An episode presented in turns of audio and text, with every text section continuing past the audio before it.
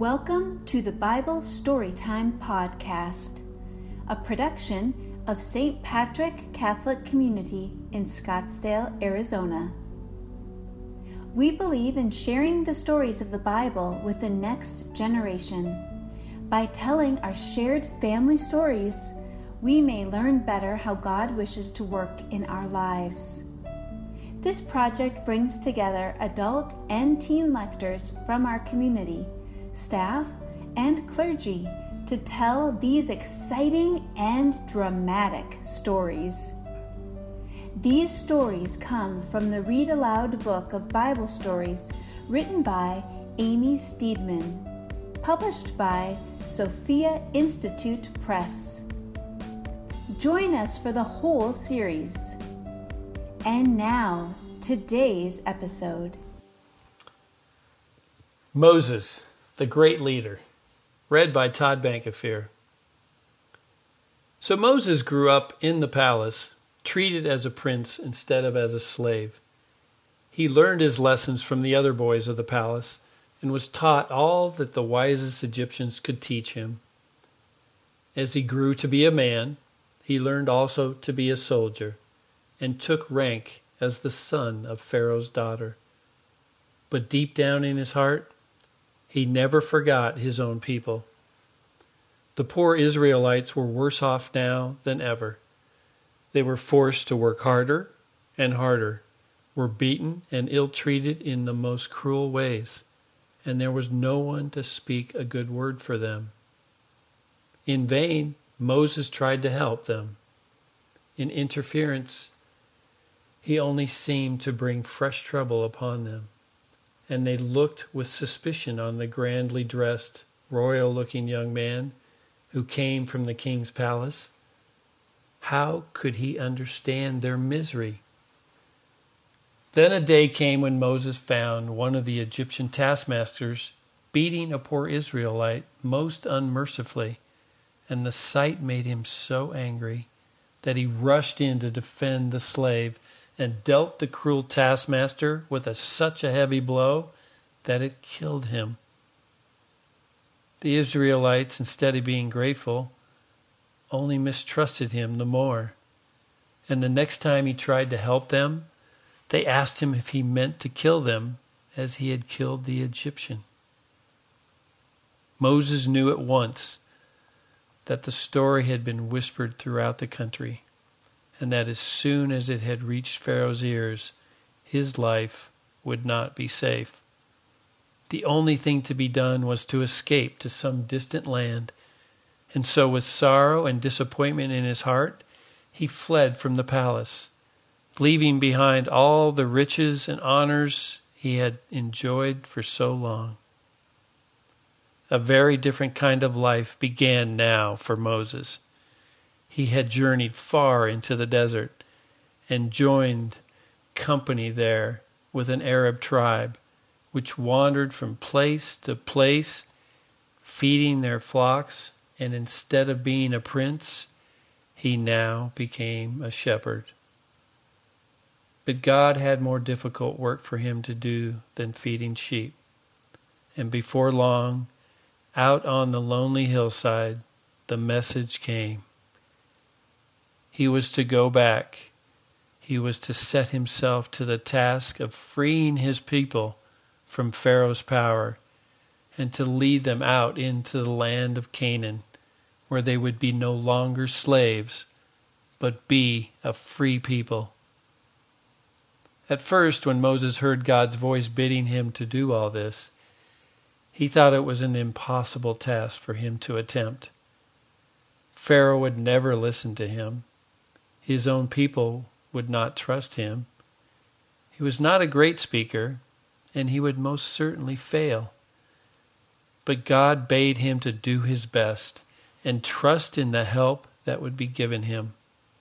Aaron, his brother, should be the spokesman, and God would work such wonders that both Pharaoh and the Israelites would be forced to listen to him. Now, Moses was a born leader of men, strong and fearless, and a splendid general. And above all, He had now a firm faith that God's strong arm would fight for him. So he left his quiet life and began the great work at God's command. At first it seemed quite hopeless. Pharaoh refused to let his slaves go, even for a few days' journey into the wilderness. Time after time, God sent terrible plagues on Pharaoh and all the land of Egypt.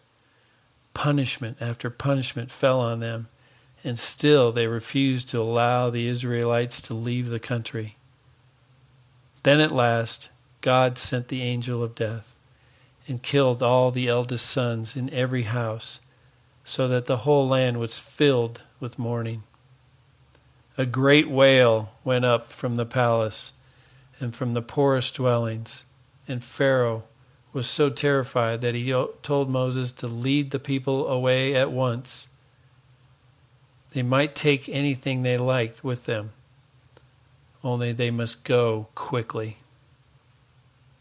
So the great company of people set out with all their families, their wives and children, their flocks and herds, and the gifts that the Egyptians had thrust into their hands in their eagerness to get rid of them.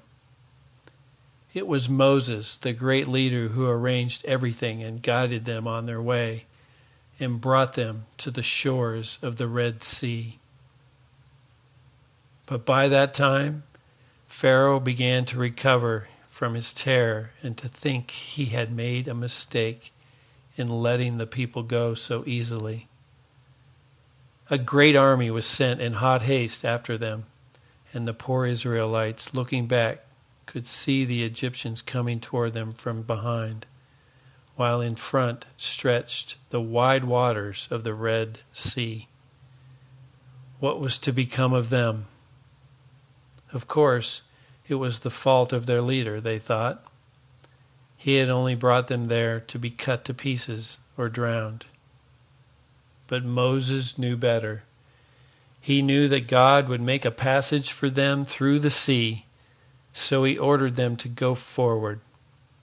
In fear and trembling they did as he bade them. And behold, God sent a strong wind that divided the water so that the passage appeared, and they walked over on dry land. Behind them, the army of Pharaoh swept on. The chariots were driven at full speed. The horsemen came thundering along they, too, reached the passage that led across the water, but it was too late. The people had all reached the other side, and the sea had begun to flow back. The chariot wheels sank in the wet sand.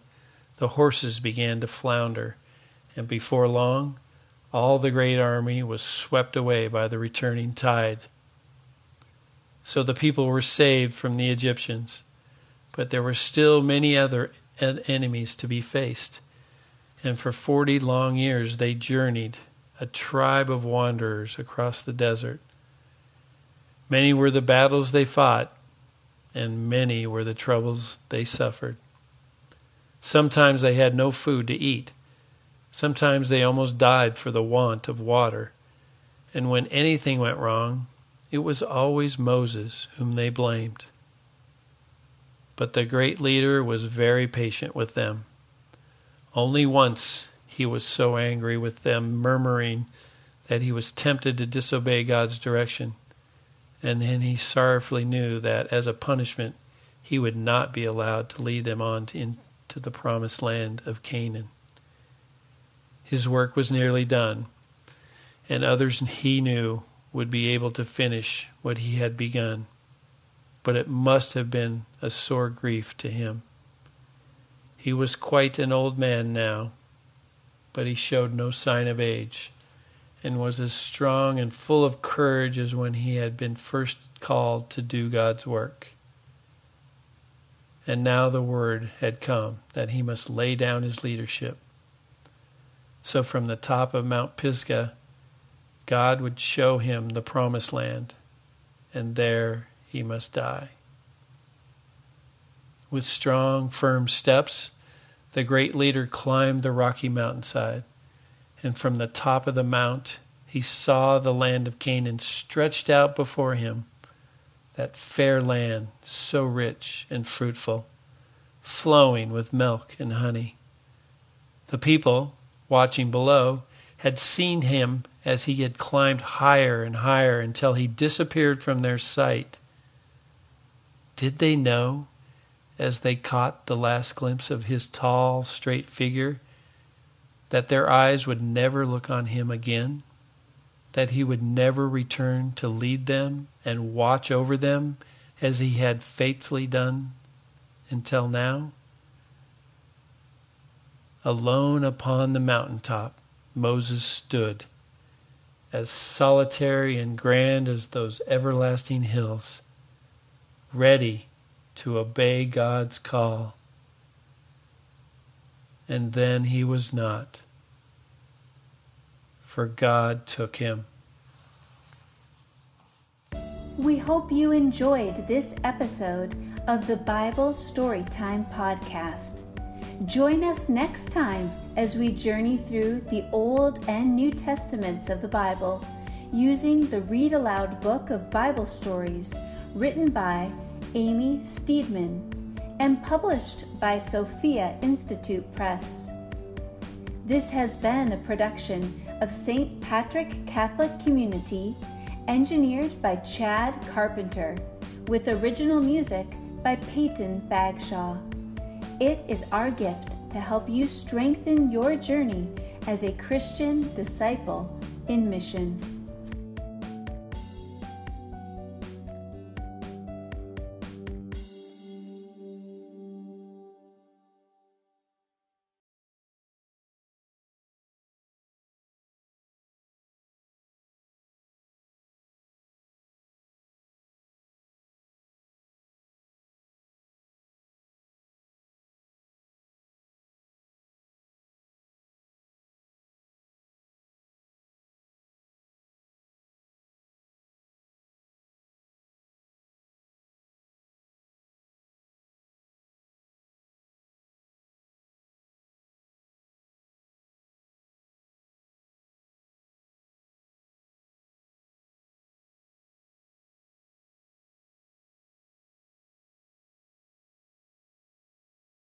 Chad Carpenter, with original music by Peyton Bagshaw.